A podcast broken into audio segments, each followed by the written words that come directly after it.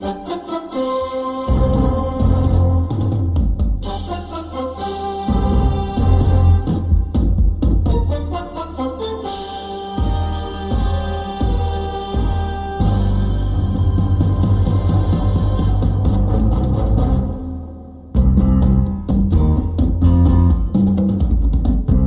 привет, здравствуйте, программа DD Daily начинает свою работу. Это значит, что мы сегодня с вами будем говорить об американском спорте прежде всего. Ну и не только, наверное. Но самое это главное в том, что мы э, с вами сегодня, э, получается, э, будем э, складывать вместе большой винегрет, э, в котором будут плавиться абсолютно разные темы, начиная от баскетбола, кончая американским футболом, тем более, что э, вот уже э, скоро совсем стартуют финалы конференций.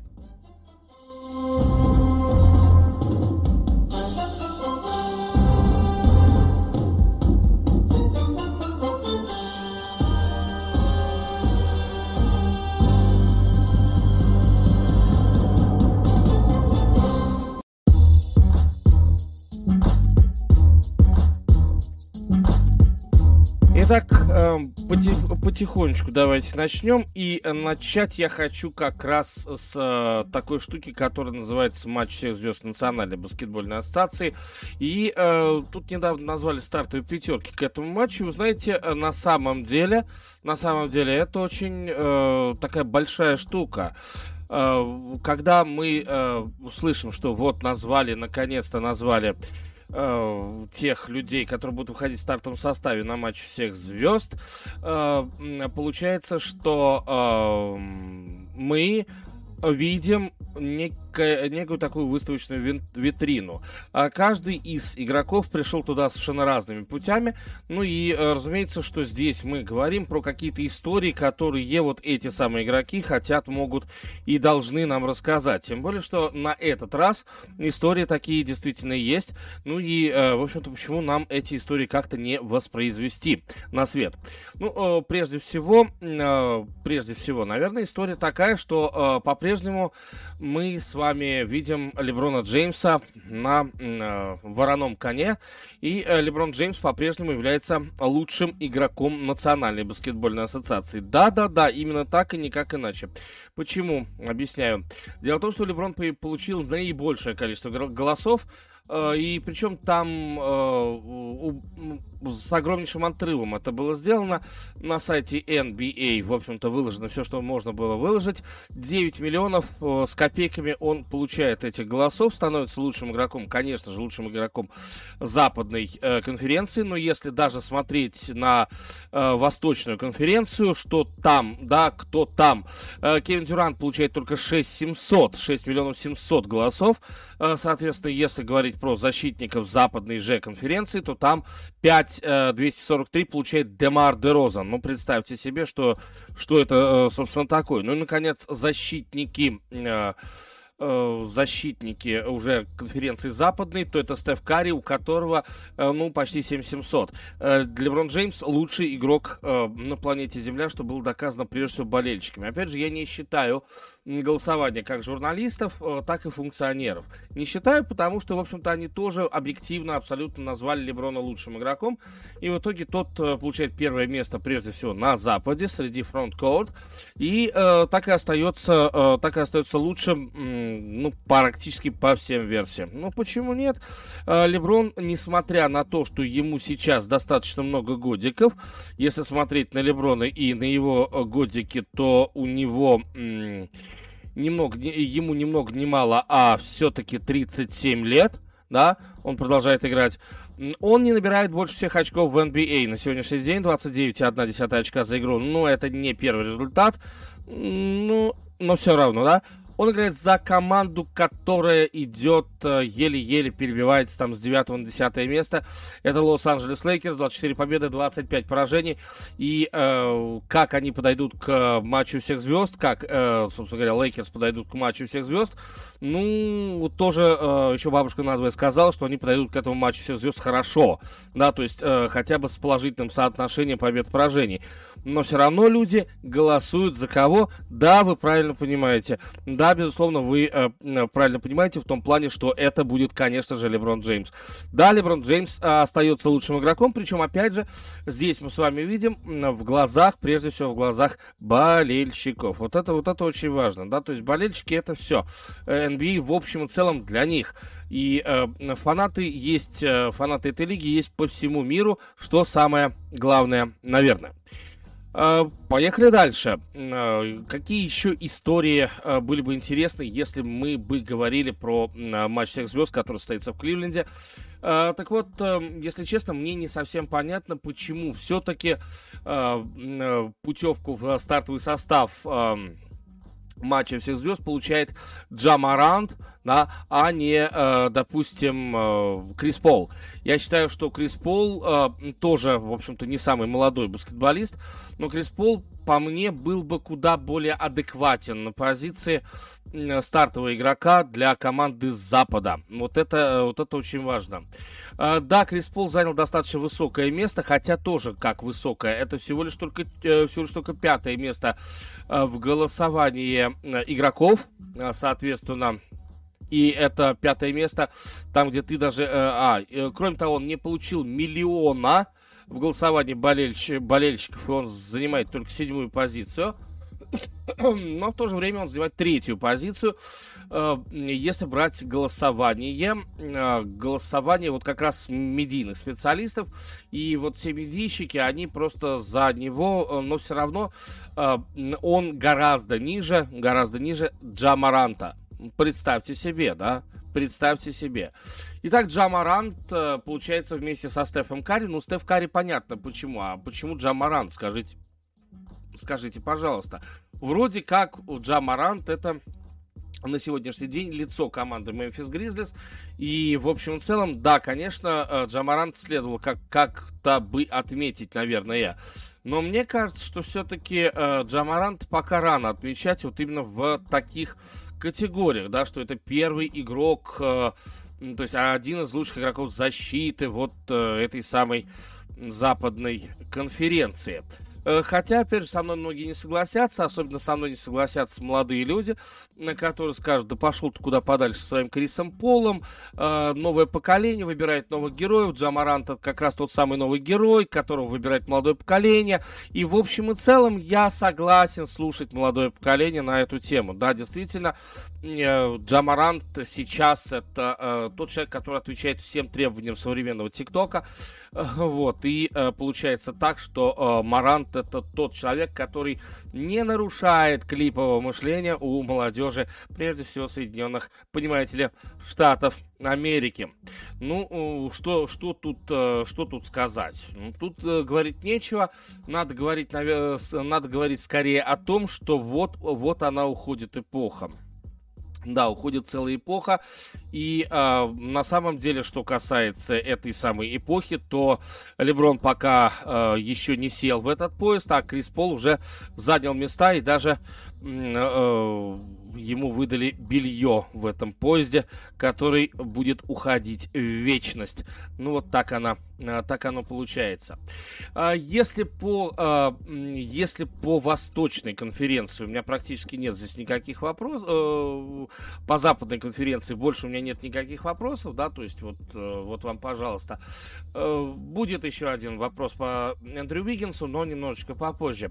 Но на самом деле, что касается теперь Восточной конференции, и еще одного товарища, который, конечно, э, который, конечно, тоже удивил, да, то есть если мы говорим про э, Эндрю Уиггинса и говорим про не совсем стандартное голосование по поводу Эндрю Уиггинса, э, то вот что касается стандартного голосования по Восточной конференции, то здесь побеждает Трой Янг. Вы что, друзья, вы, вы сошли с ума? Или как? Или что? Или что вы хотите этим сказать? Тре Янг. Э, Трей Янг является игроком стартового состава. Смотрите дальше. Идет, э, идет дальше Зак Лавин, дальше еще Джеймс Харден. Причем Джеймс Харден, э, получается, что эм, у игроков Зак Лавин второй, а Трей Янг только третий. Э, соответственно, а вот у болельщиков все как раз так, как и есть, да, то есть первый это Демар де Розен, окей, все согласились.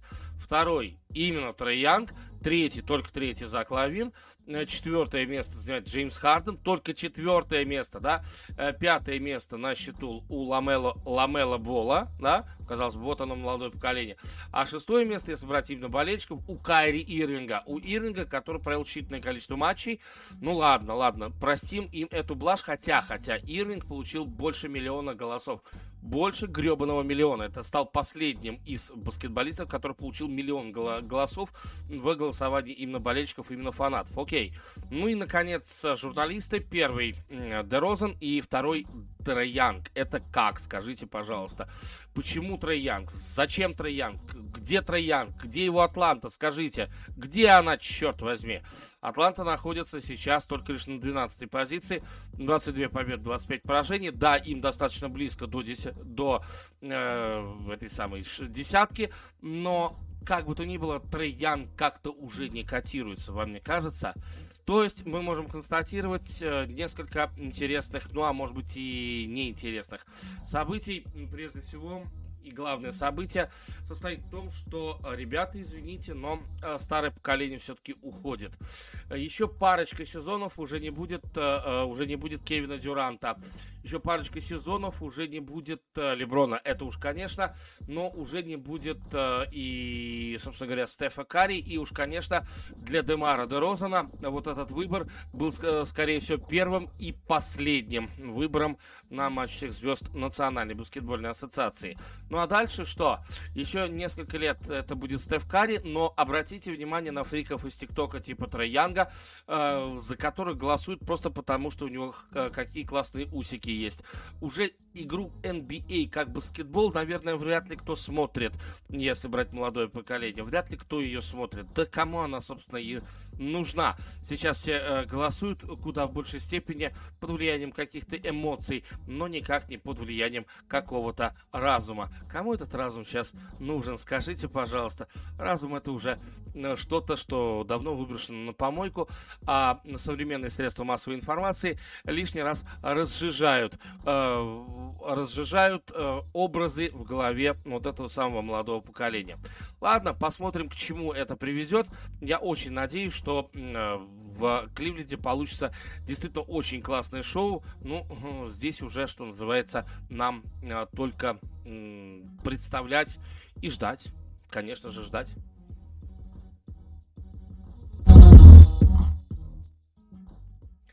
Еще одна э, сцена, еще один сюжет, о котором, наверное, стоит сказать. Это действительно классный, интересный сюжет. Это сюжет, связанный с, Дрэви, э, с э, Уиггинсом. Э, с Эндрю Уиггинсом, то есть это игрок команды Golden State Warriors, э, который вдруг почему-то тоже выходит в стартовом составе на матч звезд Национальной баскетбольной ассоциации. Ну, казалось бы, ну, ну что, ну, Виггинс, он классный, почему бы нет?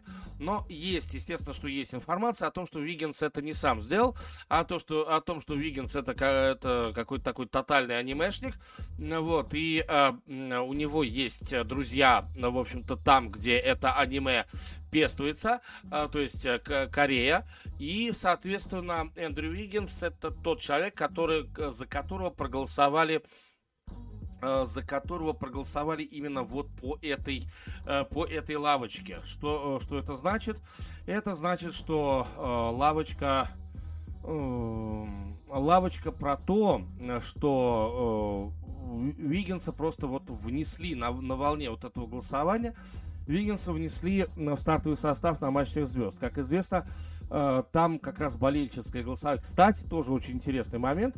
Если уж мы, э, если уж мы говорим о таких, э, о таких сложных материях, то здесь надо, наверное, вот еще о чем сказать что несмотря, вот несмотря на то, что Виггинс оказался в первой пятерке, да, то есть стартовой пятерке команды Западной конференции, во фронткорте команды Западной конференции, все равно Эндрю Уиггинс не стал э, лучше, даже вот с такими голосами, скажем, он не стал лучше э, Леброна Джеймса.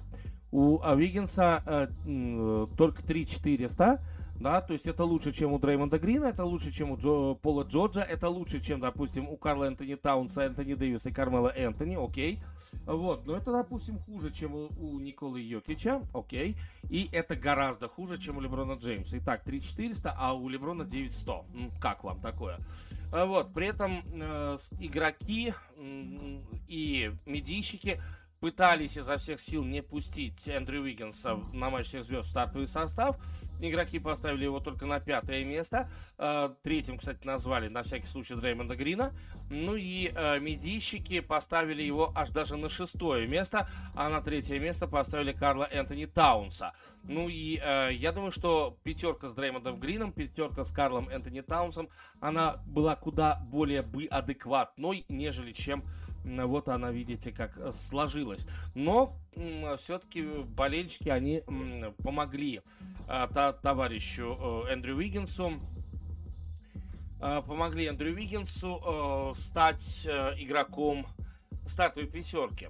А здесь мы с вами можем подойти к этому, к этой стартовой пятерке, точнее так, к месту Эндрю Уиггинса в стартовой пятерке с нескольких позиций, да. То есть давайте мы с вами вспомним, ну, во-первых, давайте с вами вспомним случаи вот такого же тоже тотального флешмоб голосования, да, то есть, ну, бывает такое флешмоб голосование, почему бы нет. Значит, э, флешмоб голосования, вспомним, это нулевые годы, и это, конечно, Яо Мин. И э, здесь мне лично очень жаль, прям вот очень-очень жаль Шакила О'Нила. Да, потому что Шакил О'Нил играл в Лейкерс, и Шакилу О'Нилу не доставалось места на матче всех звезд. Хотя Шакил О'Нил был достоин на тот момент места в стартовом составе на матче всех звезд, ну, в разы, в несколько десятков раз больше, чем вот как раз Яо Мин. Ну, вот да, как-то так. Ладно, окей. Что же касается что же касается еще одного такого голосования, то оно случилось куда ближе к нам. А, нежели чем, э, нежели чем вот эти голосования в нулевых годах. Это уже десятые годы. И как это, э, как это ни странно, но давайте мы просто с вами вспомним, как выбрали в стартовую пятерку на матч звезд пам парарам такого дядьку, которого зовут Зигмундус Григенсенс. Это 2015 год. А, вот, и 2015 э, год это команда э, Джонатана Тейвса против команды, против команды Фолиньо, Ника Фолиньо. А вот они играли. И э, Земгус Григенсенс, он становится игроком стартового состава. Там вся Латвия голосовала за него. Нам тоже голоса болельщиков очень сильно учитывались. А, так вот, голосовала за него вся Латвия. Ну и, в общем-то, Григенсенса взяли именно в стартовый состав. Вот как это ни странно звучит, но так оно и Э, так оно и случилось. Э, ну, после этого тоже НХЛ приняла какие-то меры для того, чтобы вот таких голосований больше не было. NBA долгое время не могла принять такие меры, потому что, ну, болельщики, более того, NBA на тот момент осваивали интернет, то есть они старались как-то через интернет доносить какие-то свои э, постулаты для э, болельщиков, но вот как получилось, так и получилось. Ладно, окей. Сейчас мы снова, снова с вами видим такой флешмоб голосовать. Но, однако, Давайте все-таки, э, давайте все-таки о том, что, а может быть действительно на Западе сейчас, попросту говоря, нету э, игроков, которые бы, ну, могли бы претендовать на место, на место Эндрю Иггинса. Я вам дам пятерку игроков, которые, в свою очередь, могли бы э, составить конкуренцию Эндрю Уиггинсу именно в борьбе за, э, за место в стартовом, стартовом составе. Номер пять, это, конечно, Э, товарищ, которого зовут э, Брэндон Ингрэм. Окей, его команда ужасна, с одной стороны. С другой стороны, в общем, она не так далеко от 10 места, вот место в плей-офф. Это Брэндон Ингрэм, и Брэндон Ингрэм это лидер команды, все-таки не будем забывать. Лидер команды Нью-Орлеан Пеликенс, 22,4 очка за игру, 6,1 подбора, 5,2 результативные передачи. По-моему, это не самый плохой э, кандидат для того, чтобы быть в стартовом составе вот как раз на матч всех звезд. Дальше. А, значит, у нас получается, что это Карл Энтони Таунс, или знаменитый Кэт, бывший партнер товарища Уиггинса по составу. И на самом деле э, такой серьезный, я бы сказал, серьезный момент, почему не взяли кошку, да? Почему не взяли Кэта? Раз э, действительно есть, э, есть некоторые проблемы, э, есть некоторые проблемы такого свойства, а кто же, собственно, сейчас э, сильный форвард на Западе? Все сильные форварды вроде как на Востоке. Ну и вот э, Карл Антони Таунс, это как раз тот самый человек, который лишний раз доказывает, что нет, нет, еще у нас есть какие-то сильные игроки в западной конференции на позиции больших. То есть здесь мы не говорим про форвардов, но мы здесь говорим именно про больших. Ладно, но Карла Энтони Таунса, как, как вы понимаете, тоже не взяли. Но я его ставлю только лишь на четвертое место. На место под номером три ну, опять, это только символическое. Давайте, давайте по-честному, это исключительно только символическое решение. А, значит, э, символическое решение это Пол Джордж. Да? То есть здесь могли те же самые болельщики, те же самые, собственно, журналисты могли бы взять бы и Пола Джорджа, да, ну просто потому, что Пол Джордж, он крутой. Да, его, как раз его-то мог заменить вообще кто угодно Пола Джорджа, вот, э, но видите, как болельщики считают, что, э, в общем, лучше не надо. Пол Джордж Э, слишком мало играл, и вообще Пола Джорджа, в общем, в целом не запомнили. Напомню, что Пол Джордж играет за Лос-Анджелес Клиперс. Вместе с Полом Джорджем все было у Клиперс более-менее, не хорошо, но более-менее. Но э, без Пола Джорджа там стало вообще все плохо. И сначала э, Клиперс вроде как провалились, но потом что-то как-то пошли, начали даже выигрывать. И, в общем, ничего, ничего себе командочка. Номер два. И вот этого парня постоянно везде и все забывают. Ну нет, помнят эксперты, безусловно. И помнят пожарные, помнят милиция. Э, но эксперты это одно. Эксперты это ты только попадаешь в ранг запасных. А что касается болельщиков, ну почему за этого парня не голосовала вся Франция? Ведь могла бы голосовать вся Франция. Почему бы нет? Скажите, пожалуйста. Но не голосовала. Вот что хочешь делай, не голосовала. А это все-таки Руди Габер достаточно своенравный, своевольный центровой. Ну и этот самый Руди Габер у меня лично занимает позицию второго, э, на втором месте. Ну а так получается, что Руди Габер является одним из лучших игроков по части защиты. Ну и, наконец, э, первое место. Э, даже не потому, что я люблю Golden State Warriors, а потому что сейчас э, товарищ, товарищ, которого зову, зовут, зовут Дреймонд Грин, все-таки это тоже целая большая очень интересная история. В чем она состоит? Ну, хотя бы в том, что э, Дреймонда Грина тут недавно совсем включили в комментаторскую бригаду э, телеканала TNT. Как вам? Вот это как раз очень важно, что его включили по ходу чемпионата, по ходу чемпионата э, в комментаторскую бригаду телеканала TNT. То есть это там, где баскетбол, там, где вот это э, шоу э, Inside NBA и так далее. И Дреймонд Грин уже провел свой первый эфир на самом деле. Это очень круто. Да, то есть э, этот человек, который, э, если раньше он тупо бил по яйцам своих оппонентов ногами, причем вперед ногой выходил, да, э, бедный Стивен Адамс, да, то сейчас, в общем-то, это не то, чтобы прям пример для подражания, но это тот человек, с которым приятно говорить, это тот человек, который умеет связывать слова предложения, это тот человек, который умеет выдавать инсайт.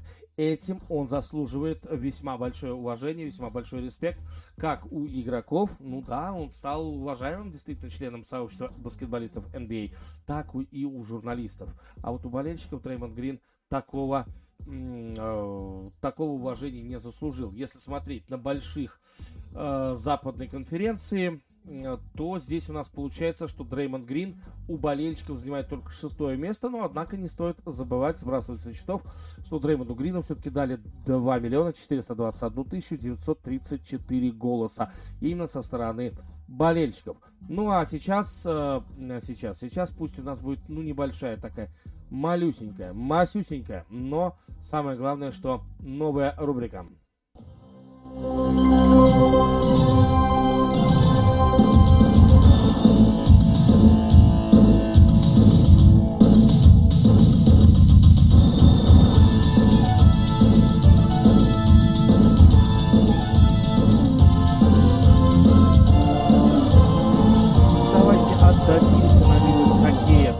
Сейчас на милость хоккея отдаемся э, мы полностью сполна, ну и так далее. Евгений Малкин, вау, россиянин, а что, да, действительно, это, это именно что россиянин. А, так вот, Евгений Малкин соглашается с тем, э, ну, точнее, может согласиться с тем, чтобы ему э, скостить зарплату Вот. Но за это Евгений Малкин остается в Питтсбурге. То есть вот это как раз очень интересная, э, интересная штука, что да, действительно, Малкин э, будет играть за Питтсбург, но при этом, ребята, вы можете там делать свои, с моей зарплатой все, что хотите. В общем и целом, э, э, здесь э, лишний раз э, разговор идет о том, что Малкин – это э, игрок, который хочет работать только в одной, э, только в одной команде. Очень интересно, кстати, что думает Анна Костерова на этот счет, э, ну, его жена. Э, и, собственно, мы ж э, прекрасно представляем, что в общем и целом э, ну, женщины, они там типа нами управляют и всякое такое, помните? Э, мужчинами я имею в виду. А, так вот, э, ладно, по пока, не, пока я думаю, что Анна не высказала свое мнение, ну, давайте посмотрим, что это будет, э, что это будет в ближайшее время. Пока же Малкин действительно сказал в интервью, что, э, значит, он будет, э, то есть, если ему скостят зарплату, но он будет уступать за Питтсбург, то, в общем и целом, все нормально. Еще раз скажу, еще раз повторюсь, что Малкин прекрасно понимает, что он достаточно много пропустил в, в этом сезоне. Малкин прекрасно, э, Малкин прекрасно понимает, э, что, э, значит, он, Евгений в смысле, что он еще может очень многое, ну правда, очень многое может, но в то же время он прекрасно понимает, что он мало что показал вот так вот в этом сезоне. Ну, естественно, что идет там контрактный год и все такое, но все равно показал Евгений Малкин достаточно мало, ну, именно из-за травмы. И поэтому э, то, что он хочет остаться за, играть в Питтсбурге, ну, это похвально, похвально с точки зрения верности команды, команде, но, э, как вы помните, у нас в России вот это есть, вот это есть такое, что если там, если ты верен команде, там, бла-бла-бла, и вот, э, вот это все такое. Не знаю, э, действительно ли это хорошо, действительно ли это хорошо. Э, быть верным одной и той же команде. Но э, Малкин считает, что э, лучше так, нежели чем как-то по-другому. Ну, ладно, как бы то ни было, давайте просто вспомним, а, вспомним о том, что Малкин с того момента, как вышел после того, после травмы, тут же отправился в ворот соперника, уже даже не помню какому, но две шайбы сразу.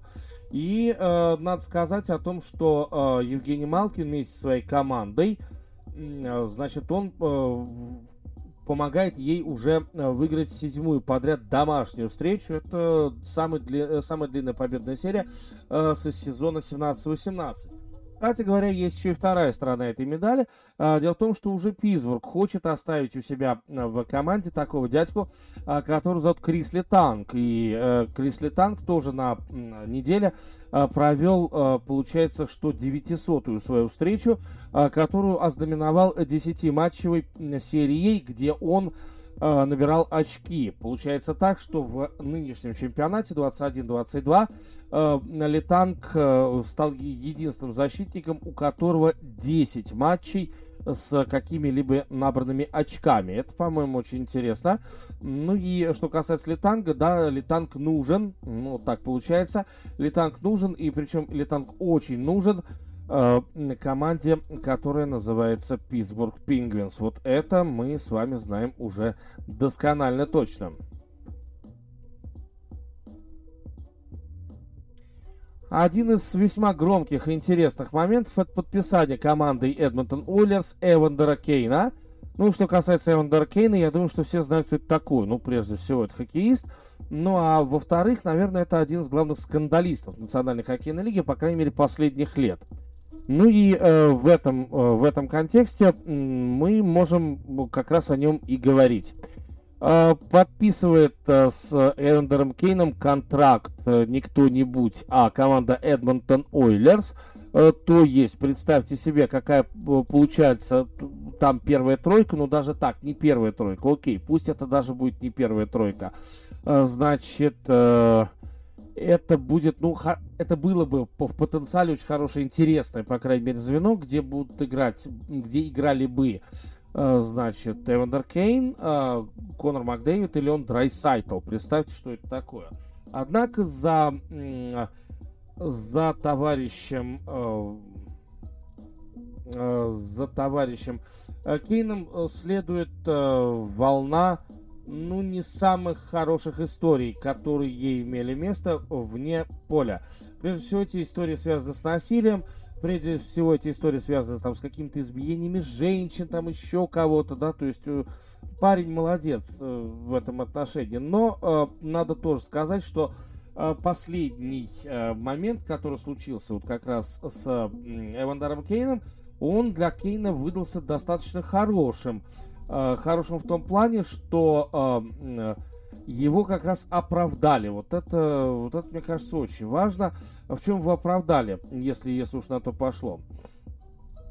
Значит, э, Кейн, который играл за Сан-Хосе Шаркс, давайте вспомним об этом, получается, что получается, что ковид, вот эта э, вакцинация и все такое. И э, получается, что он там использовал подложную, э, подложный ковид-паспорт, еще что-то, еще что-то. Вроде как э, Кейн подает в суд, вроде как выигрывает дело, но это не суть, это не суть важно, да, там, ну, антиваксер, ну, бывает. Э, я так думаю, что Эдмонтон не подписал бы его себе, Эвандера Кейна, если бы он был действительно антиваксером и не вакцинировался бы. Почему? Да потому что в Канаду невакцинированных просто не пускают.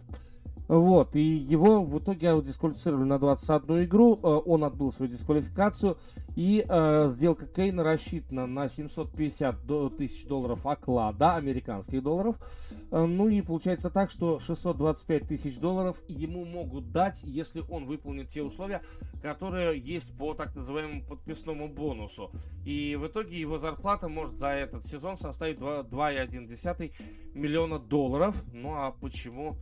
А, почему бы и нет, собственно говоря. Ну, ладно.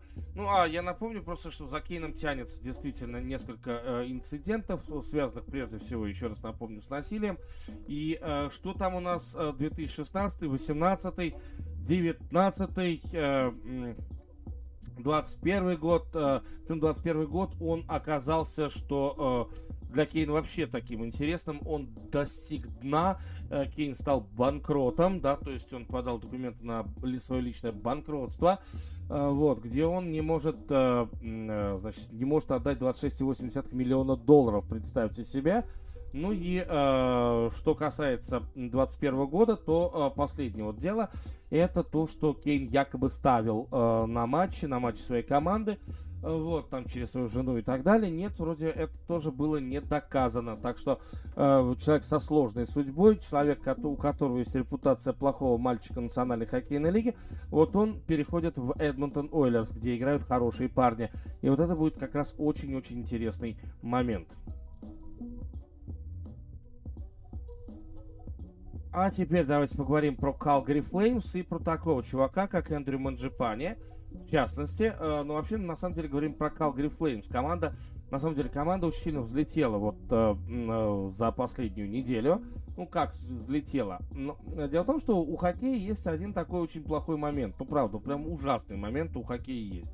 Значит, в рамках этого момента плохо, плохо то, что хоккей не так хорошо, не так хорошо освещается, а как это, как это бывает с баскетболом, да? То есть у баскетбола постоянно рождаются информационные поводы, еще что-то, еще что-то, а вот у хоккея такого, э, такого попросту говоря нет. Ну вот такое бывает. Поэтому информационные поводы приходится высасывать из пальца, а точнее высасывать из текущих выступлений команды, да, то есть вот они хорошо сыграли, да, давайте мы об этом расскажем. Ну вот приходится э, такой же информационный повод высасывать именно про команду Calgary Flames, которая выиграла три из последних четырех встреч, и которая, как оказалось, очень классно играет на выезде. Вот это как раз важный самый момент, что они очень классно играют на выезде. Ну и, э, кроме того, вро- вроде как вновь зажглось, вот это заработало э, э, первое звено команды. А что это такое за первое звено команды? А это на самом деле э, то самое звено, где играет Манджипани, где играет Гадро, э, вот, и где играет Ткачо, Ткачак. Вот так, такие вот парни э, в первом звене команды выступают. И э, на самом деле, вот э, если, если, как раз, если как раз говорить об этом, то, безусловно, мы, мы с вами мы с вами имеем прежде всего что? Э, мы с вами имеем прежде всего очень классного Маджипани, а, на которого особо внимания-то не обращали, ну, по большому счету. Э, но вот он выдает, э, выдает, в общем, не самые плохие, не самые плохие матчи. И если отслеживать по прошлой неделе, что они там творили, да, э, хоккеисты, в смысле Калгари Флейм, что они там творили, э, действительно есть, э, есть о чем поговорить. Ну, прежде всего, Джонни Гадро, Мэтью Ткачак, у них у каждого по 6 матчей вот этой самой серии, результативной серии, да, то есть две шайбы, 12 передач у Гадро и Ткачак, Ткачак 6 шайб и 9 передач результативных. Но это еще не все. Есть еще такой сумасшедший дядька, которого зовут Эндрю Манджипани. И этот самый, э, значит, э, Манджипани, он... Э, так, так, так, так. Он э, тоже продолжил, но он, смотрите как, у него все э, достаточно избирательно происходит. Э, вот, и эта избирательность вот в чем состоит. Манджипани очень любит, и, любит играть на выезде. Вот. А дома играть не любят. Ну, смотрите, Манджипани 20, 20 очков в 25 матчах на выезде. Значит, 18 э, шайб и 2 результативные передачи. Ну, собственно, форвард он и обязан только забивать. Но при этом, э, что касается домашних матчей, Манджипани становится незаметным. Его там переводят там чуть ли не значит, э, чуть ли не в э, эту самую, в третью тройку или еще что-то в этом роде. Одна шайба, три результативных передачи. И получается так, что Маджипани вот в результате последнего матча выездного, он выходит в лидеры по выездным э, голам, по голам, заброшенным на выезде. Каково? Ну, вот. И, э, кроме того, тут надо говорить о том, что э, с помощью Маджипани, с помощью вообще первого звена, э, Калгари, э, получается, что команда сейчас идет Э, лучшей канадской командой при игре на выезде. Представьте себе, это лучшая, кома- э, лучшая канадская команда по игре э, вне родных стен. Ну, в общем и целом, это, это очень неплохо. Это очень неплохо. И это действительно достойно вот того информационного повода, о котором я, о котором я плакался, о котором я говорил э, вот совсем-совсем недавно. Поехали дальше. У нас еще одна рубрика.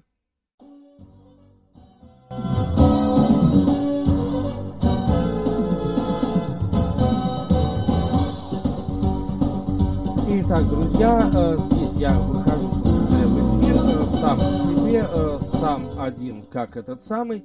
Ну и хочу я здесь и сейчас сказать о том, что, друзья, прошу, пожалуйста, подписывайтесь на мои социальные сети, прежде всего, это телеграм-канал Диди Шоу ТГ. Дальше это инстаграм, который называется Дмитрий Донской с двумя буквами С.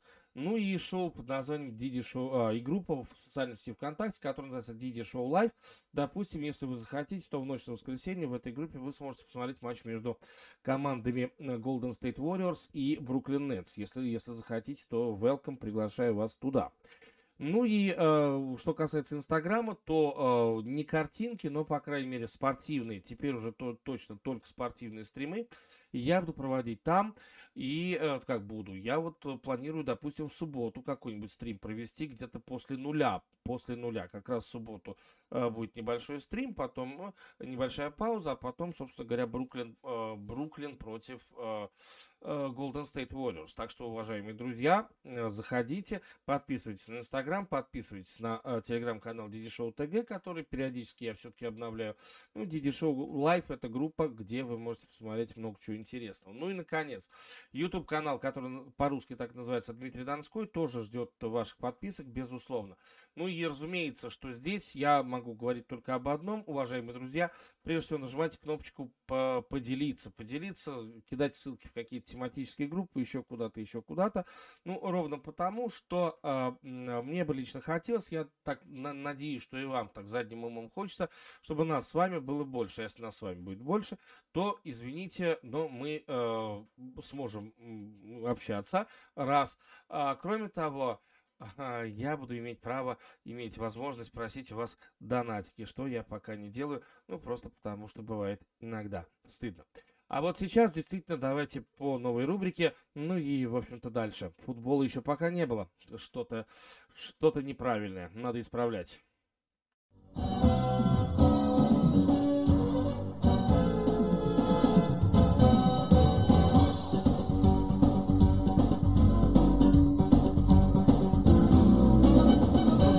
Всего, давайте говорить, при, говорить о тех матчах, которые состоятся. Да? То есть сегодня мы уже говорим с вами непосредственно о э, матчах э, финалов конференции. Я напомню, что финал конференции это всего лишь только 4 команды.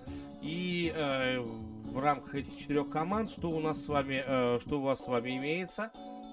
Э, имеется у нас с вами, получается, что э, противостояние между Cincinnati Bengals и Kansas City Chiefs, с одной стороны. Ну, а с другой стороны, это калифорнийская дуэль Сан-Франциско 49ers будет играть против команды Лос-Анджелес Рэмс. И я очень надеюсь, что это будет интересно, прежде всего, нам с вами. Опять же, э, что касается, то, то есть обратите внимание вот на что. Э, Джо Берроу, это квотербек, э, который играет за команду, собственно, Cincinnati Bengals, в своем первом сезоне был травмирован. В своем втором сезоне Джо Берроу показывают какой-то просто великолепный результат. И что касается этого квотербека, то, безусловно, надо вспомнить, что в регулярном чемпионате эти команды уже встречались. И в регулярном чемпионате, тоже надо это, надо это безусловно, отметить, э, там, в общем и целом, очень достойно смотрелась команда из Цинциннати против команды из Канзас-Сити. Да, и э, если вспоминать, если так вспоминать, то у нас получается, что Цинциннати выиграл у Канзас-Сити со счетом 34-31. Это была победа на последних, э, там, на последних секундах, издыханиях и так далее. Иван Макферсон э, в своей лучшей традиции тогда забил гол с игры, тот самый гол с игры, который, собственно говоря, и принес победу этому клубу. А, так вот, обратите внимание вот на что. Здесь э, мы с вами увидим дуэль двух относительно молодых квотербеков, причем Патрик Махомс это уже, уже 26 лет, а у Джо Берру это, кстати, тоже уже 25 лет. Но все равно это молодые квотербеки. Давайте по-честному, молодые. Uh, просто Патрик Махомс, он пришел раньше в лигу, нежели чем Джо Берру, только и всего. К чему я веду?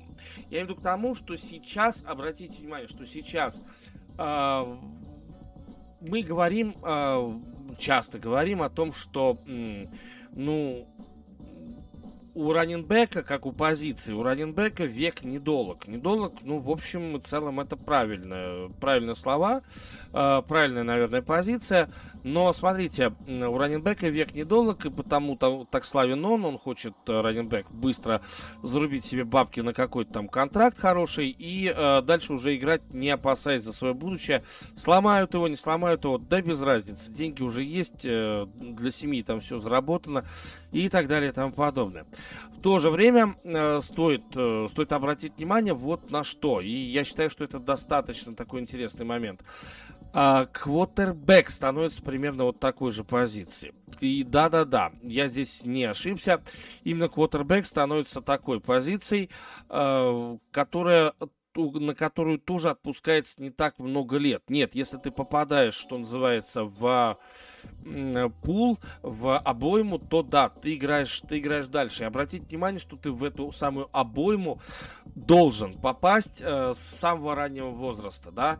То есть вот, а, вот если вы так будете смотреть, посматривать э, и вдруг что-то увидите э, в, именно вот в, в квотербек Э, в, а, во всей совокупности квотербеков, то что, что прежде всего у нас здесь есть? А, значит, у нас здесь есть невнятный, абсолютно невнятный Туата Гавайлоа. У нас есть э, Бейкер Мейфилд, который, в общем-то, добился только одного пока вы, выхода в плей-офф, да. У нас здесь есть, э, ну, я уж не знаю, как, кого еще выделить, Джаред Гоуф, который выходил в Супербол даже, но ведь вы понимаете, что выносил туда защита, прежде всего. Вы видите, безусловно, э, кого же еще-то вы видите, если, если так уж подойти и поговорить об этом. А, вы видите Тейсома Хилла, который никак не может найти ключи к команде, с которой он играет. Ну и вы видите Карсона Венс, который уже сменил команду, которому уже тесно, э, тесно было играть в Филадельфии. Ну и, конечно же, Даниэль Джонс, мой один из самых нелюбимых молодых квотербеков, которые только есть вообще. И вот здесь вот, э, здесь кроется такая очень интересная штука. Смотрите, э, сейчас квотербек должен заявлять о себе, что называется, с молоду. Угу. Э, заяви о себе с молоду, а потом уже дальше э, ты будешь играть на своем имени, если ты попадешь в обойму.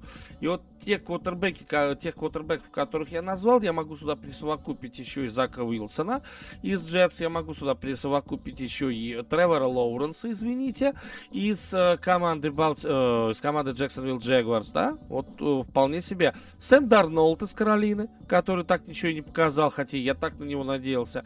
Ну а кого еще сюда мы, э, кого еще сюда мы приведем? Дрю, э, Дрю Лока из э, Денвер Денвер Бронкос, которого сейчас уже, скорее всего, будут менять. Я, кстати, допустим, очень надеюсь, что сюда еще смогу я присовокупить э, Тайча Филса, который играет за Чикаго. Вот эти квотербеки, они не показали, ну, это новички. Вот эта последняя группа, это прям новички, там первый, второй, максимум третий сезон.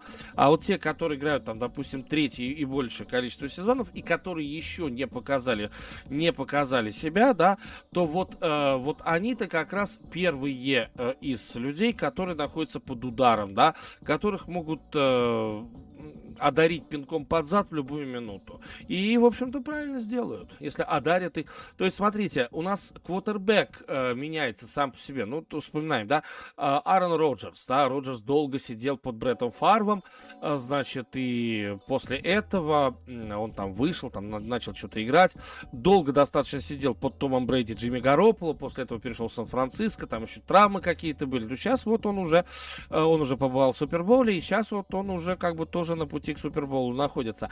Но здесь мы с вами, но все равно тренд, вот этот общий тренд, он, э, что называется, на лицо. Ага. Общий тренд, он на лицо. Если ты квотербек, ты должен проявить себя в первых трех сезонах. Если ты не проявишь себя в первых трех сезонах, э, то как бы какой бы потенциал тебе бы не насчитывали журналисты и так далее, ничего не будет. Просто ничего не будет. А вот эти двое, которые будут играть между собой и которые будут играть за выход в Супербол, я имею в виду, конечно же, э, Джо Бэрроу и, э, безусловно, Патрика Махомса, они уже все доказали. Они на начальном этапе, точнее, Бэрроу на начальном этапе своей карьеры, а а, Патрик Махомс тоже на начальном этапе своей карьеры, кстати, в свои первые три сезона, да, он уже все доказал. Они уже все доказали. Все, что могли, все, все и доказали. Все, ненадолго. Они здесь надолго. Мы с вами смотрим, возможно, э, будем смотреть, возможно, главное райвлери, которое будет в самое ближайшее время. Главное райвлери, главное принципиальное противостояние. А почему бы нет? Просто, а почему бы нет? И это несмотря на то, что есть Джош Аллен и есть Патрик Махомс. И как вам включение сюда еще и Джо? По-моему, очень интересно. Очень интересно, уже интересно, да? Несмотря на то, что эти парни молодые. М? Окей.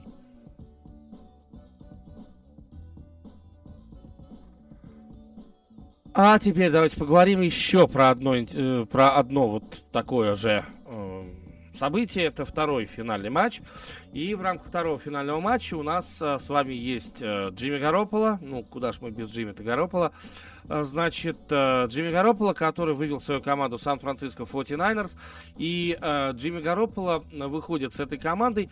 И знаете еще с чем он выходит? Он выходит с такой мыслью, а не грохнут ли нам Лос-Анджелес Рэмс? А давайте мы грохнем Лос-Анджелес Рэмс. Доколе они уже это самое. Ну, что-то что-то как-то так. То пошли никуда подальше эти ваши Рэмс. Почему? потому что есть один, один такой фактор, который, конечно, держит, э, держит акции, держит э, шансы, э, держит шансы на плаву, что называется, э, у э, команды Сан-Франциско 49ers. Дело в том, что последние шесть матчей между этими командами, а вы понимаете, что шесть матчей это значит по два матча в рамках, э, в рамках регулярного чемпионат, он там получается по два матча, ведь они играют, да, это команда одного и того же дивизиона, будут играть между собой. А, так вот, э, если говорить про вот э, этим э, с точки зрения вот этого всего, то у нас получается, что последние три регулярных чемпионата, включая вот этот, который прошел, так вот, они, то есть в каждом из этих регулярных чемпионатов команда Сан-Франциско 49ers выигрывала, выигрывала эм, в сухую у Лос-Анджелес Рэмс. Сухую. Это был Джаред Гофф, выигрывали. И это, на самом деле, э, стал, э, стал товарищ, которого зовут... Э, э, и э, теперь это вот э, Мэтью Стефорд. Стефорд тоже два раза проиграл Сан-Франциско. Причем последний раз это было на 17-й неделе. Э, и это было поражение в овертайме. Да, то есть там дело дошло до овертайма. И в итоге э, Сан-Франциско потерпел поражение. Ой, точнее, э, Рэмс потерпели поражение. И вот это как раз является проклятием. Ну, фактически это проклятие, самое натуральное. И в рамках этого проклятия у меня остается только один вопрос. Ребята, ребята, а как вы, э, как вы относитесь к тому, что вот это проклятие будет действовать еще и в плей-офф, да? Э, а точнее даже так поставим вопрос в общем и целом. А будет ли это проклятие, будет ли это э, проклятие, будет ли это проклятие действовать в плей-офф? Вот это, вот это, мне кажется, очень важно. Будет ли это проклятие действовать в плей-офф? Э, честно скажу, я не верю. Не верю в то, что действительно такое произойдет. А, кстати, тоже очень интересный момент, что в регулярном чемпионате Сан-Франциско 49ers, они выиграли у своих оппонентов. Не просто так, они у них выиграли в овертайме.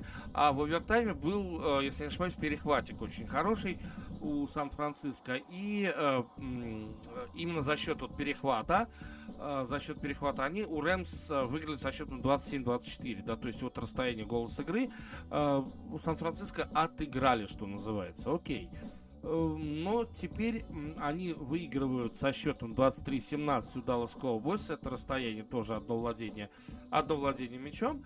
И кроме того, они выигрывают в замороженной тундре битву с Green Bay Packers со счетом 13-10, и они выигрывают голом, они выигрывают голом на последней секунде. В то же время, если смотреть на Лос-Анджелес Рэмс, э, то вот э, после вот этого поражения от Сан-Франциско 49ers э, команда выигрывает у Аризоны со счетом 34-11, то есть она просто громит эту Аризону и, соответственно, выигрывает у Тампы то же самое голом с игры, последним голом с игры, но там Тампа чуть не выиграла вообще этот матч.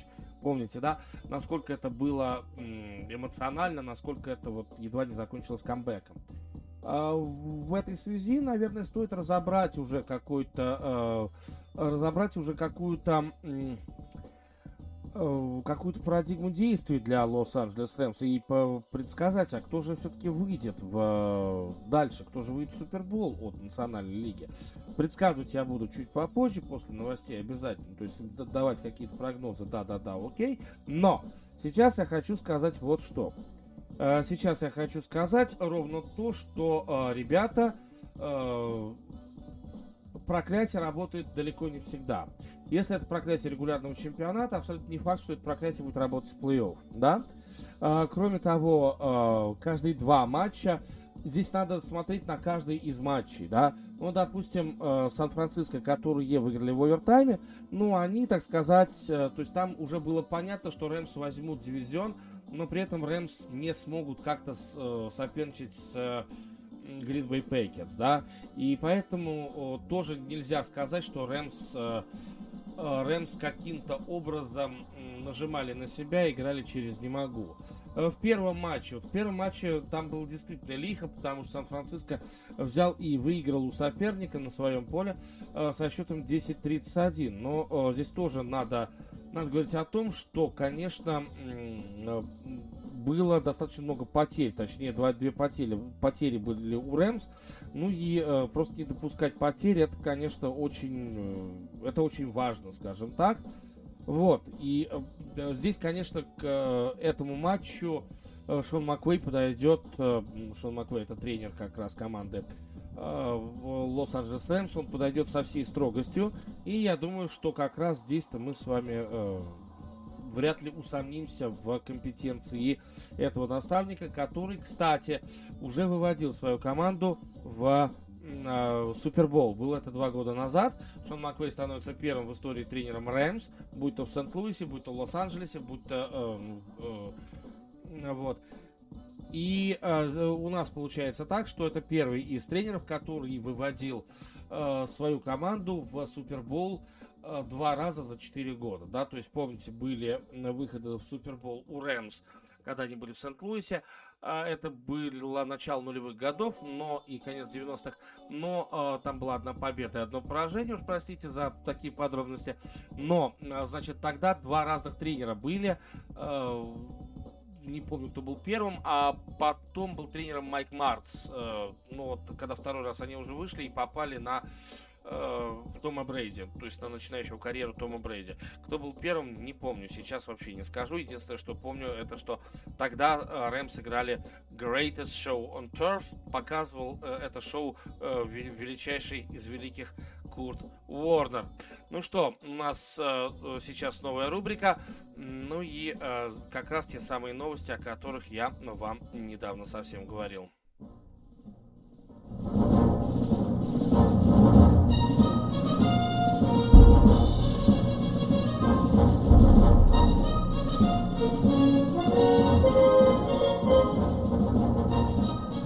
Итак, мы действительно поехали. Это прям новости-новости. А, и раз уж а, у нас был целый блок, посвященный каким-то интересным историям из мира хоккея, то давайте сейчас я а, все-таки немножечко посвящу вот этот блок историям из мира бейсбола. Да, да, да. Дело в том, что в бейсболе у нас продолжается вот этот трэш, который называется локаутом, возможным локаутом.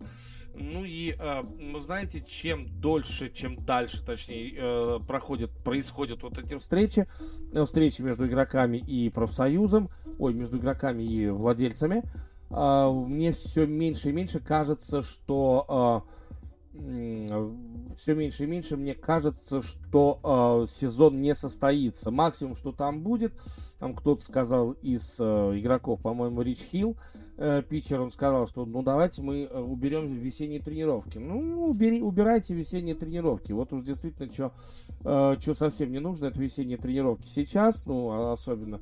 Пусть игроки там падают, расшибаются, может кто-то, кто-то себе нос сломает, а кто-то, может быть, и голову себе сломает. Ну, в общем, э, в общем и целом, а почему бы нет, почему бы не сломать бы себе голову без э, игровой практики. Но здесь, конечно, речь не об этом. Здесь, конечно, речь, э, что называется, о том, что вроде как идет прогресс в этих переговорах. И вроде как чемпионат состоится. А, в чем тут прогресс? Оказывается, надо было просто сесть за стол переговоров и а, здесь не то чтобы, то есть можно сказать, что вот, мол, опытные переговорщики от главной бейсбольной лиги, от штаб-квартиры, они вчастую переиграли Э, совершенно упоротых э, людей из профсоюза игроков. Нет, не переиграли. Просто дело в том, что э, профсоюз это действительно очень э, действенный орган. Но это действие в две стороны, да. То есть, если э, э, ребята там которые, которые ходят под Скоттом Боросом, да, то есть вот они хотят много денег, они просто хотят очень много денег, ну, то есть вот такое бывает, вот они просто хотят много, очень-очень много денег, да, вот хотят и все, вот, э, значит, но в то же время, в то же время, э, есть э, прослойка, огромнейшая прослойка людей, которые хотят хотя бы какие-нибудь деньги, да, и поэтому вот эта прослойка огромнейшая прослойка, она тот самый камень, который тянет, э, тянет вниз, просто тянет вниз и правильно делает. Э, весь этот переговорный процесс, то есть э, игроки не будут играть в кто первым моргнет. Вот в чем дело. Не будут, потому что слишком много вот таких вот людей, которые, э, которым, в общем-то, надо семьи кормить, а играют они, можно сказать, на честном слове и на какой-то там непонятной, абсолютно непонятной зарплате. Да, вот это как раз, это как раз важно. И вот об этих игроках, игроках как раз надо, э, надо думать постоянно, надо думать только о них и все. Вот, в итоге в результате что у нас получается? У нас получается, э, первый раунд переговоров состоялся, уже поговорили по поводу зарплат игроков, э, и там э, оглушительная, просто оглушительная победа штаб-квартиры. Вот, профсоюз там еще что-то начинает выдвигать. Пока еще не говорили про изменения в правилах, то есть про этого самого designated хитера во всех лигах, пока еще не говорили про расширение плей-офф, но я думаю, что вот эти как раз пункты, вот эти пункты, может быть и в какой-то степени э, будут, ус, э, будут уступки по этим пунктам игрокам, да, то есть как в том анекдоте, когда, значит, когда говорит правитель, диктатор, да, давайте мы расстреляем там, несколько тысяч человек, вот, а, а потом он говорит, это первое мое предложение, а потом э, говорит о том, что а давайте покрасим Кремль в зеленый цвет. Ну, есть ли вопросы? Вопрос, э, первый же вопрос, а почему Кремль-то в зеленый цвет? А, значит, по первому пункту у вас вопросов нет, да? Вот э, примерно то же самое, да, то есть вот такие вот пункты, которые по регламенту, которые по правилам, я не думаю, что это настолько уж сильно нужно главной бейсбольной лиге, вот, и поэтому по этим пунктам, наверное, пойдут уступки, да, вот. Ну а так я практически теперь уверен, что э, лига, точнее штаб-квартира победит и победит с э, оглушительным преимуществом. Дэвид Артис. Дэвид Артис становится лучшим э, игроком, ну как лучшим? Он становится участником зала бейсбольной славы, ни много ни мало. И при этом он становится один, всего лишь один участником зала бейсбольной славы. Вот так вот. Такая вот штука. 77,9% голосов дали ему за это за все. И теперь это единственный из игроков, который, да, э, что у нас, э, ну, то есть, поздравляем Дэвида Артиза, я считаю, что это один из, там, самых суперсильных игроков, бла-бла-бла, ну, то есть много чего, много чего могу об этом сказать. Ну, вы же понимаете, да, что я могу Дэвида Артиза сейчас просто расписать. Там он такой прям лапуся. Ну, вы понимаете. Вот, он, он играл за две команды, Миннесоту и Бостон. Естественно, миннесотская карьера, она идет просто в помойку. А бостонская карьера, она, конечно же, самая великая карьера, одна из самых великих карьер, которая только может быть. Он, как и Том Брейди, доиграл тоже э, и закончил более чем в 40 лет. Он э, является лидером Бостона, вот прям действительно лидером города Бостон. Бостон это действительно прям его город. Вот если мы говорим там про Тома Брейди, да, его знают во всей лиге, но, э, но э, Брейди уж точно не король Бостона, да, ну, если брать спортивных таких вот людей. Э, Брейди точно не король Бостона. Э, у Бостона только один король, зовут его Дэвид Артиз, да, то есть это прям вот э, самый-самый крутой спортсмен в городе Бостон. Все. Это точка, и это, по-моему, тоже не должно никак обсуждаться. Вот. Но давайте мы все-таки с вами про э, следующее. А вот это следующее я буду э, более подробно, может быть, как-то что-то еще поменяется за выходные. Но я бы хотел более подробно сказать вот о чем. Что в очередной раз не взяли в зал бейсбольной славы Роджера Клеменса э, и Барри Бонса. Барри Бонс при этом обладает наибольшим количеством выбитых хоумранов за всю историю Лиги МЛБ. Раз. А Роджер Клеменс обладает э, достижением более чем в 300 побед. По-моему, 300 побед это уже твой пропуск в зал, зал бейсбольной славы. Не взяли ни того, ни другого. Окей. Э, давайте вот эту тему более подробно будем рассматривать уже в следующем выпуске. Возможно, что-то поменяется. Пока есть э, только одна надежда, что через, где-то через год, ну, то есть это будет где-то в декабре, в ноябре вот, 2022 э, года, будет комиссия, которая будет рассматривать рассматривать, э, допустить или не допустить тех или иных игроков э, в голосование. Дело в том, что и Клеменс, и, соответственно, Барри они семь раз баллотировались, и семь раз они пролетели мимо. Ну и в этом контексте, конечно, э, после седьмого раза все, ты выбываешь из голосования, ты не можешь, в общем, ничего ничего с этим сделать. И вот комиссия 13, то есть это вот комиссия, которая следит за регламентом, она как-то будет все-таки... Причем Бонс занял второе, Клеменс третье место, да, но у этих парней там меньше 70% по голосованию, и у них там 65 и 66, что-то, или 67-66, что-то в этом роде, ну, то, то совсем чуть-чуть. Но, однако, эту самое чуть-чуть, извините, но оно вот такое специфическое.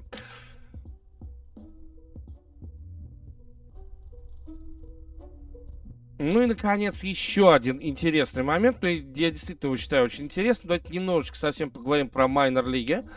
Вот, дело в том, что э, MLB приняли, в MLB, точнее, приняли решение э, все-таки избавляться, избавляться, избавляться от э, майнер команд, да, то есть пандемия научила, что надо, э, надо избавляться от команд, которые Э, не главная бейсбольная лига. Вот как это ни странно звучит, как это не грустно звучит, но вот оно так и, э, значит, оно так и происходит. А, дело в том, что э, есть такая команда, ну, то есть большой материал в ESPN, да, э, на сайте ESPN, ну, я так понимаю, что в ESPN Magazine, да, что-то в этом роде. А, дело в том, что здесь очень интересный был момент, что главная бейсбольная лига, она сказала, давайте-ка мы сократим количество майнер-клубов, которые привязаны к, значит, к большим командам. Давайте мы сократим, оставив только лишь по-моему, по 4 команды, э, 4 команды, которые, которые привязаны к главной команде. Вот так вот. Ну, э, раньше таких команд просто было, э, было гораздо больше. Значит, что, что значит это сокращение? Всего клубов в, э, в системе MLB, да, э, там 160 команд. Э, в 2020 году в 2020, да, то есть вот пандемия, бла-бла-бла, и значит в 2020 году получается, что э, было принято решение, а давайте-ка мы сократим ко- количество команд, с, э, их 160, а давайте мы их доведем число до 120 команд. Вот это вот э, такой момент. Оста- остальные все клубы, которые которые, в общем-то, вы отпустите. Мы сделаем э, эти клубы, мы отдадим этим клубам бумаги, то есть вообще все бумаги отдадим, и сделаем эти команды, так сказать, независимыми командами, да, то есть есть такие э, independent teams, да, и вот э, мы сделаем эти команды независимыми, окей? Ну, ну, такое себе, логично, но логично, логично, что называется, да. Ну и э, получается так, что э, Э, в статье вот в этой, которая была опубликована на сайте ESPN, очень интересно рассказывается история, история фарм-клуба, бывшего теперь уже фарм-клуба Аризоны, вот, э, куда это, знаете, такой нон-фикшн получается материал, то есть, собственно, туда идут какие-то общие вещи, которые скорее новостные, да, и, соответственно, рассказывается про команду, которая называется, до сих пор называется Мисула Paddleheads. Дело в том, что Мисулу Paddleheads тоже послали куда подальше, вот, но они выжили, они действительно начали играть в чемпионате независимых лиг, и они выжили. Более того, они выиграли чемпионат э, Пионер-лиги, это уже независимая лига, вот, и получается так, что вроде как, когда их отпустили в свое свободное плавание, вроде как они выжили. Но при этом надо сказать о том, что... Э, надо сказать о том, что... Э, где, э, сколько там, 43, всего 43 команды подверглись вот этому сокращению. Но нельзя сказать, нельзя сказать, э, что, что крах постиг все команды. А вот здесь вот уже мы говорим про любовь американцев к бейсболу. И смотрите, вот сколько там, 43 команды, из них только 8 команд разорилось. 8 команд перестало существовать как команда. Вот это, вот это как раз очень важно. Смотрите, из 43 было потеряно с 2020 года значит, нет, в 2021 году был потеряно только 8 команд. Да, есть команды, которые тоже дышат на ладан, но обратите внимание, что это даже не половина тех команд, которые были отпущены вот в это самое свободное плавание, да, это даже не половина этих команд. Так что, в общем и целом, конечно, э, с одной стороны, да, безусловно, это все плохо, но с другой стороны, ну, а вот, вот в чем я, вот о чем я и говорю, да, вот это то, тот самый пресловутый американский спортивный менеджмент в действии, да, менеджмент в действии, это просто фантастика, что-то, что-то вроде того. Так что э, здесь давайте мы все-таки как-то э, воздадим, воздадим по заслугам. Действительно, это очень, э, очень хорошая, очень интересная, очень интересная история. Ну, а у меня э, вам осталось рассказать, наверное, только лишь э, одну, э, только лишь одну и последнюю, э, последнюю историю этого э, подкаста.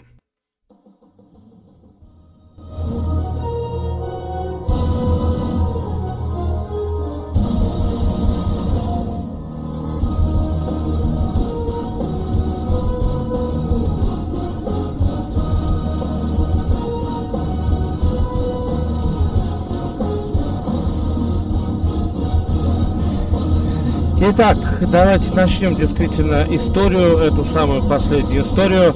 А о чем она будет? Ну, я думаю, что вы все прекрасно это понимаете. Ну, надо поставить эффектную точку, а эффектная точка, она, в общем-то, только исключительно в том, что э, надо э, понимать, когда кто выиграет. Вот э, всего лишь только три матча оста- остались в плей-офф. Я не беру в расчет э, в Pro Bowl. Ну, слушайте, давайте по-честному. Pro Bowl это, ну, это шляпа, самая натуральная шляпа. Ну, а мы с вами давайте все-таки про э, и про то, кто же, кто же все-таки выйдет в Bowl. Итак, э, что у нас есть по поводу Bengals и Chiefs? Ну, прежде всего, у нас есть команда Kansas City Chiefs, которая, конечно, является фаворитом, безусловно. Но давайте так. Есть три, по крайней мере, причин, за счет которых может выиграть команда из Цинциннати. Первое.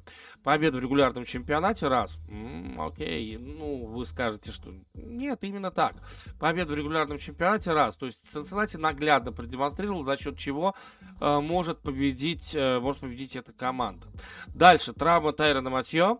Э, Тайрон Матье это э, опять, опять, я не знаю, что с ним будет, но будет ли он во всеоружии э, играть э, вот против Бенгалс. Дело в том, что э, Тайрон Мэтью это все-таки этот Honey Badger, который играет free safety, один из лучших free safety в лиге и он должен будет создавать вечно двойную опеку возле, э, возле Джамара Чейса, да.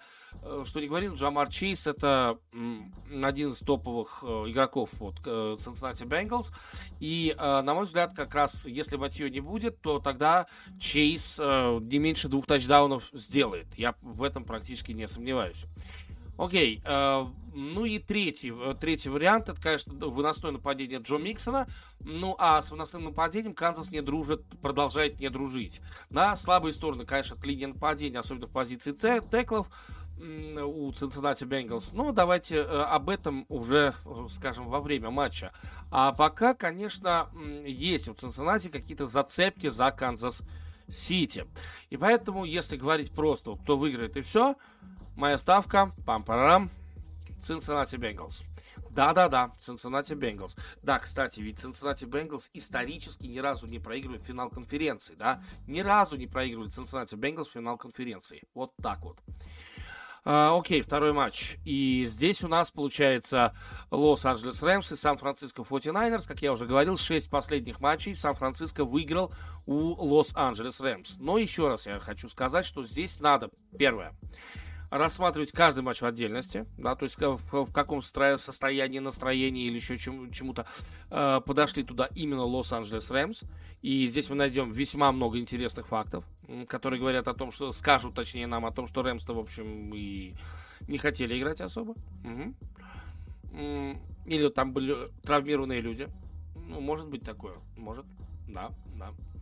Ну и здесь я бы все-таки сказал о том, что любая серия должна прерываться. Опять же, э, есть, есть у меня какие-то вещи, э, которые говорят за команду Лос-Анджелес Рэмс. Ну, прежде всего, это то, что это, это матч плей-офф, да и то, что Рэмс весьма уверены в плей-офф.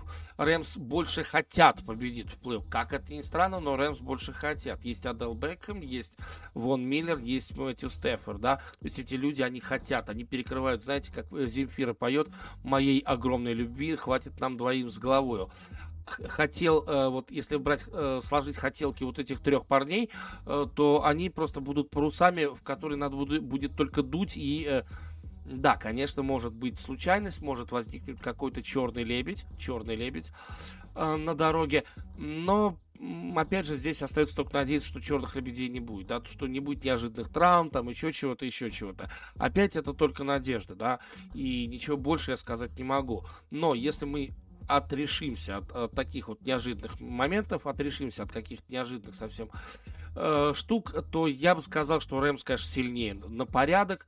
Э, и Рэмс, конечно, выиграют эту встречу. Причем это будет два владения мячом. Разница что-то в этом роде. Да, то есть это не будет, э, не будет какая-то прям победа на последнем издыхании, гол с игры, там еще что-то в этом роде. Хватит. Хватит, накушались. Ну, как мне кажется, по крайней мере, хватит, накушались. Ну а мне, наверное, остается уже потихонечку с вами прощаться. Как не грустно, но подкаст заканчивается. Ну что же, переходим, по, переходим на формат два раза в неделю. Тем более, что э, теперь, э, теперь, теперь э, у нас с вами еще есть куча ну, точнее, у нас с вами может быть еще куча поводов для того, чтобы встречаться.